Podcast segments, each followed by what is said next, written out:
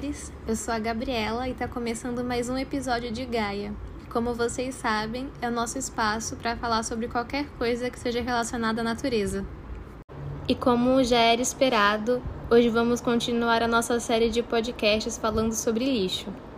O tema de hoje vai ser coleta seletiva e, pensando nisso, a nossa equipe trouxe duas estudantes, a Iara e a Gabi, para ter uma conversa super legal com a gente e também para responder aquelas perguntinhas que vocês mandaram nas nossas redes sociais essa semana. E além delas, nós vamos ter a participação ilustre da Vivian Martinho, que é doutoranda em oceanografia. Então, meninas, eu acho que não tem como a gente começar de outra maneira senão perguntando sobre vocês. Então, vocês sabem para onde vai o lixo que sai da casa de vocês? Existem lixões na sua região?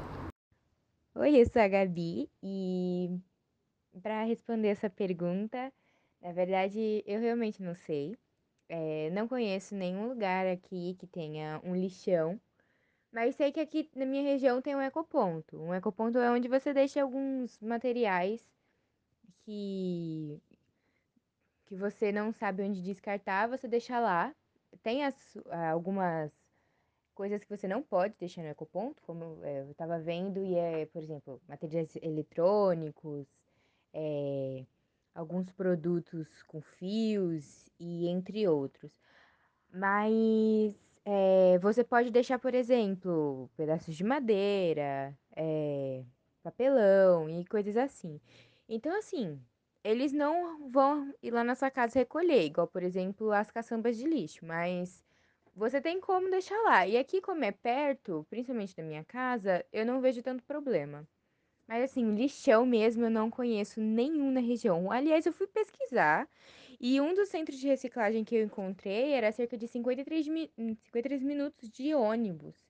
Então, assim, imagina, se a pessoa não tem um, um veículo ou, por exemplo, vai pedir um Uber e o Uber não, não deixa você entrar dentro do carro com o material que você precisa descartar. É, fica muito complicado, né? Então, assim, é, acredito que isso está em falta realmente. E essa questão do lixão, ela é muito resistente aqui no nosso país, porque lá em dois mil e dez foi instituída a Política Nacional dos Resíduos Sólidos, que ela estabeleceu o seguinte: o fim dos lixões a céu aberto no Brasil, com prazo até dois mil e quatorze, para que os municípios parassem de utilizar o lixão. Porém, o prazo passou e sessenta por cento dos municípios não conseguiu cumprir essa determinação. E o prazo foi estendido de novo até dois mil e vinte e um. Segundo a Abrelp, por ano, trinta milhões de toneladas de lixo vão parar nesses lixões a céu aberto. Mas qual é o problema deles, afinal de contas? Bom, além de que lá eles não recebem nenhum tratamento, eles são responsáveis por emitir o gás metano, que ele acaba é, incentivando mais efeito estufa e o fenômeno do aquecimento global. E ainda tem o chorume, que acaba infiltrando no solo e contaminando os lençóis freáticos, prejudicando assim a fauna, a flora, mas acima de tudo, sendo um problema à saúde pública. E esses lixões, eles acabam tomando grandes proporções sociais mesmo. A gente toma como exemplo o aterro de Gramacho, em Duque de Caxias, lá no Rio de Janeiro, que é considerado o maior lixão da América Latina. E foi justamente ele que inspirou a Avenida Brasil. Ele foi fechado em dois mil e doze, e dois anos depois as famílias que lá moravam não tinham saneamento básico e se encontravam desempregadas, porque muitas delas estavam há mais há três décadas recolhendo, vivendo do lixo de lá. A ideia é que esses espaços sejam substituídos por aterros sanitários, embora a gente traga aqui a discussão de que seja muito mais benéfico investir na coleta seletiva. Com o crescimento em escala mundial da industrialização, acelerado aumento da população e dos centros urbanos, que ocorreu principalmente na segunda metade do século vinte e desencadeou um aumento significativo na quantidade de lixo e variedade de suas composições, a gente queria saber como vocês acham que a coleta seletiva pode ajudar com esse problema. É muito interessante essa questão, no sentido de que antes das revoluções industriais, a gente só produzia lixo orgânico. E depois delas, a gente passou a produzir todo tipo de lixo. Então, é justamente aí que entra a coleta seletiva, para que a gente possa reciclar o lixo da indústria, que pode ser reciclado, e assim ela não precise mais extrair tanta matéria-prima, tanto recurso finito da terra, que a gente sabe que estão cada vez mais escassos. E, com a reciclagem, seja reutilizado todos esses materiais que já foram fabricados, para assim a gente ficar em um ciclo fechadinho mesmo. O lixo tem muitas vezes um papel social atualmente, porque muitos brasileiros usam dele para ter uma renda extra. O que vocês têm a dizer sobre essa situação e sobre o papel dos chamados catadores nessa coleta seletiva? Então, os catadores, eles são de extrema importância nesse processo de coleta seletiva, porque eles recolhem noventa por cento de todo o lixo reciclável aqui no Brasil. E eles não têm É, um emprego estável, com salário fixo, os direitos que eles deveriam ter garantidos, e eles acabam também estando vulneráveis ao lixo, porque, querendo ou não, o lixo é perigoso, nem todos têm a proteção tipo luva e esse tipo de coisa básica. Então, quando a gente fala sobre políticas públicas é, da coleta seletiva, elas, de, elas devem ser sempre realizadas de forma alinhada com os catadores de lixo, para que, além de uma melhora ambiental, a gente também tenha uma melhora social. E agora eu queria saber como vocês enxergam o descarte regular do lixo na nossa cidade. Acham que a gente pode solucionar ou, quem sabe, minimizar isso com a coleta? Bom, acredito que uma das coisas que podem vir a ajudar a diminuir o lixo é parar de jogar fora as coisas que a gente pode usar no nosso dia a dia e que a gente acha que é lixo. Por exemplo, a gente tem um cacho de banana que está bem maduro e a gente joga fora ao invés de fazer um bolo de banana ou um sorvete, entendeu? Sendo que no bolo de banana até a casca pode ser usada. Sem contar que muitos desses restos de frutas e legumes que a gente joga fora poderiam ser usados em uma composteira, que você não precisa gastar muito para fazer e que vai gerar um, uma quantidade de lixo muito menor. É... Na minha rua, já voltando para o assunto de coleta de lixo, a gente tem a coleta tanto de lixo reciclável quanto de, quanto de lixo regular, mas toda vez no final você vê um saco de lixo no dia do lixo regular é, que fica na rua, sendo que muitas vezes é, o saco estoura, é, um cachorro de rua abre, em caso de chuva o saco sai rolando.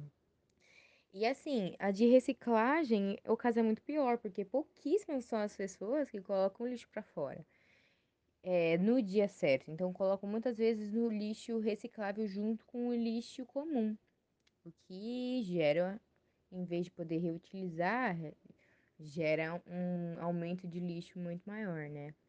E assim, acredito que as pessoas acham que dão muito trabalho de separar o lixo. É, infelizmente é isso que eu acho, porque realmente a gente tem um dia muito corrido, muitas coisas a gente faz é, durante um dia e muitas vezes a gente não tem um tempo para parar e fazer A, a separação. Mas assim, acredito também que, como a gente vê isso toda vez na escola, a gente viu toda a nossa infância, mas a gente não deu bola, porque acredito que a gente não viu muita necessidade também, e a gente só viu isso dentro da escola. Então assim, a gente viu, ah, ele joga o plástico no lugar do plástico. E fora de casa a gente tá tipo, joga o plástico no lixo, onde tem o lixo é onde tá tudo, entendeu? O lixo orgânico, o plástico, o papelão, o vidro. E o que é muito triste, né? Porque a gente poderia reduzir muito a quantidade de todos os materiais que a gente usa se a gente jogasse simplesmente no lugar certo. É... E aí, cá entre nós, mas acredito que não tem um incentivo suficiente para que tenha uma mudança de verdade, sabia? Assim, é... acredito que no nosso país a quantidade de lixo não é algo que realmente importa no governo. Nem no governo, nem para as pessoas, porque parece que é algo muito distante, né? Você coloca o lixo na sua sacolinha, você coloca do lado de fora e o lixo sumiu. Acabou o lixo.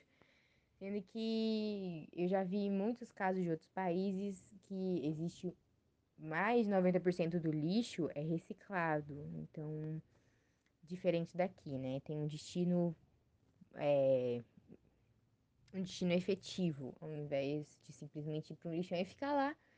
No lixão ou no aterro, enfim, onde quer que o seu lixo vai, ele fica lá, céu aberto, com, poluindo o ambiente ou indo, pro final de tudo, pro mar.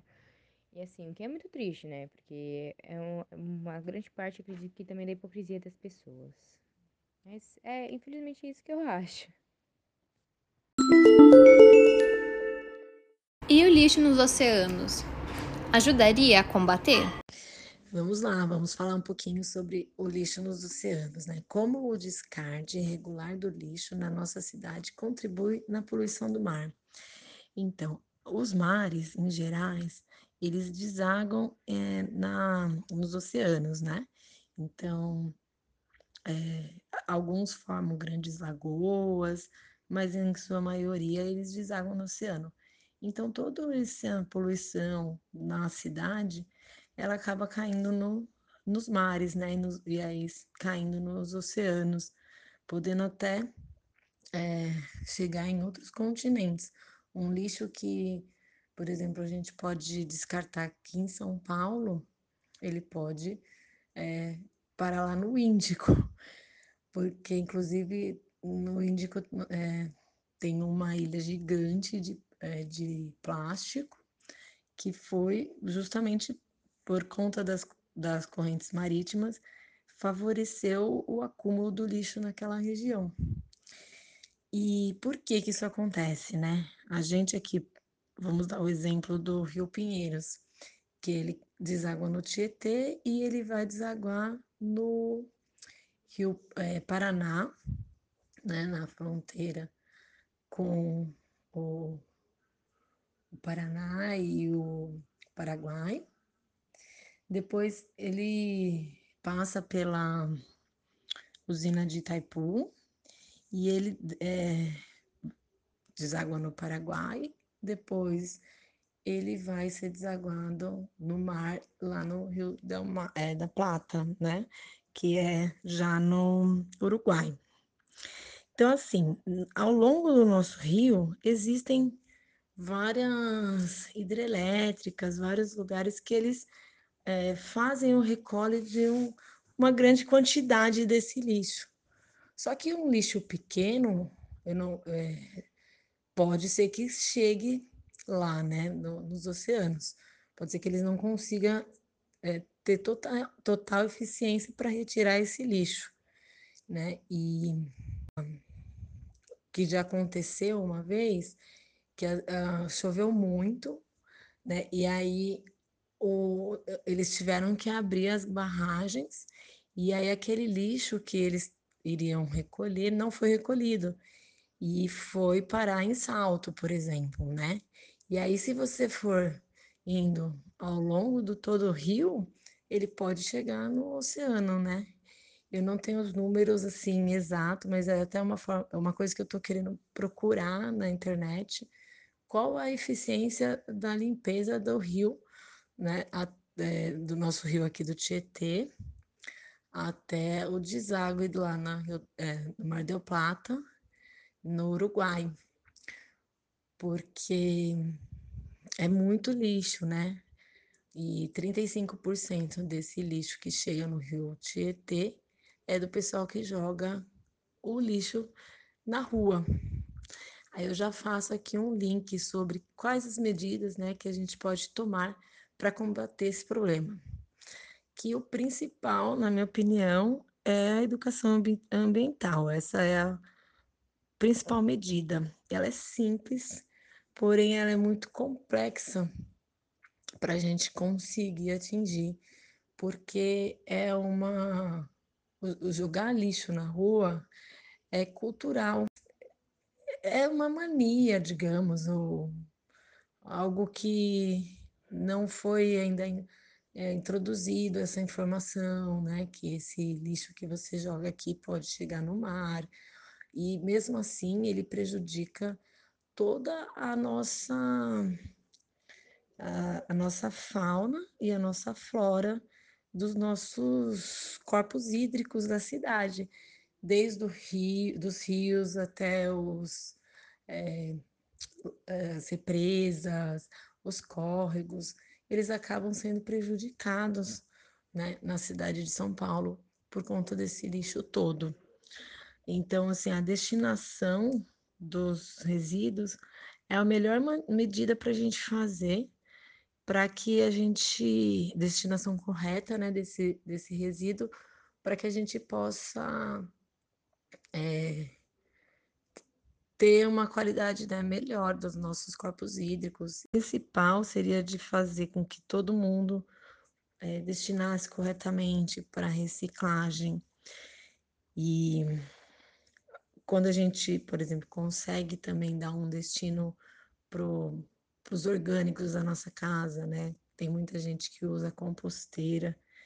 É muito bacana, porque a gente também reduz o lixo nos aterros sanitários. E, e também fazer corretamente o destino dos é, resíduos chamados perigosos, né? Que eles são tóxicos para o meio ambiente. Em geral, pilhas, é, lâmpada, raio-x e baterias também. Então, essa é a principal medida, eu acredito, assim, que é essa mudança que a gente precisa, é, que seria focar mesmo, porque a partir do momento que a gente consegue é, fechar o ciclo, né, a gente produz aquele material, a gente usa aquele material e depois a gente leva para uma reciclagem e produz outro produto, fica um ciclo fechadinho, sem prejudicar a natureza. Pesquisas apontam que entre sessenta por cento e oitenta por cento de todo o lixo que vai parar no mar é plástico. Você poderia falar um pouco mais sobre essa ameaça? O microplástico, né? Os microplásticos, eles, é, o plástico ele acaba não se, não é biodegradável, né? Mas ele é, se desfaz em, em diversas partículas, né? Porque ele é formado por polímeros, que é pequenas partículas que se juntam iguais e aí formam uma cadeia gigante. Então, ele vai se deteriorando, vai liberando essas pequenas partículas. E ela... elas estão por todos os lados. A gente cons... é, tem um estudo que fala que a gente consome, em média, um cartão de crédito. Assim, de todos os microplásticos que a gente consome, acaba sendo como se a gente estivesse consumindo um cartão de crédito por semana. É terrível, né? Imaginar isso, mas... eles estão na água, eles estão no ar e eles estão nos alimentos. É, essa, esse uso do plástico, ele é muito problemático também por esse motivo, né? É, entrando até nos vegetais, pela água, né? Pelo solo. Muito complicado, mas essa parte realmente é o... é não deixar mesmo o plástico chegar no meio ambiente, né? Para que ele não possa é, liberar esse plástico.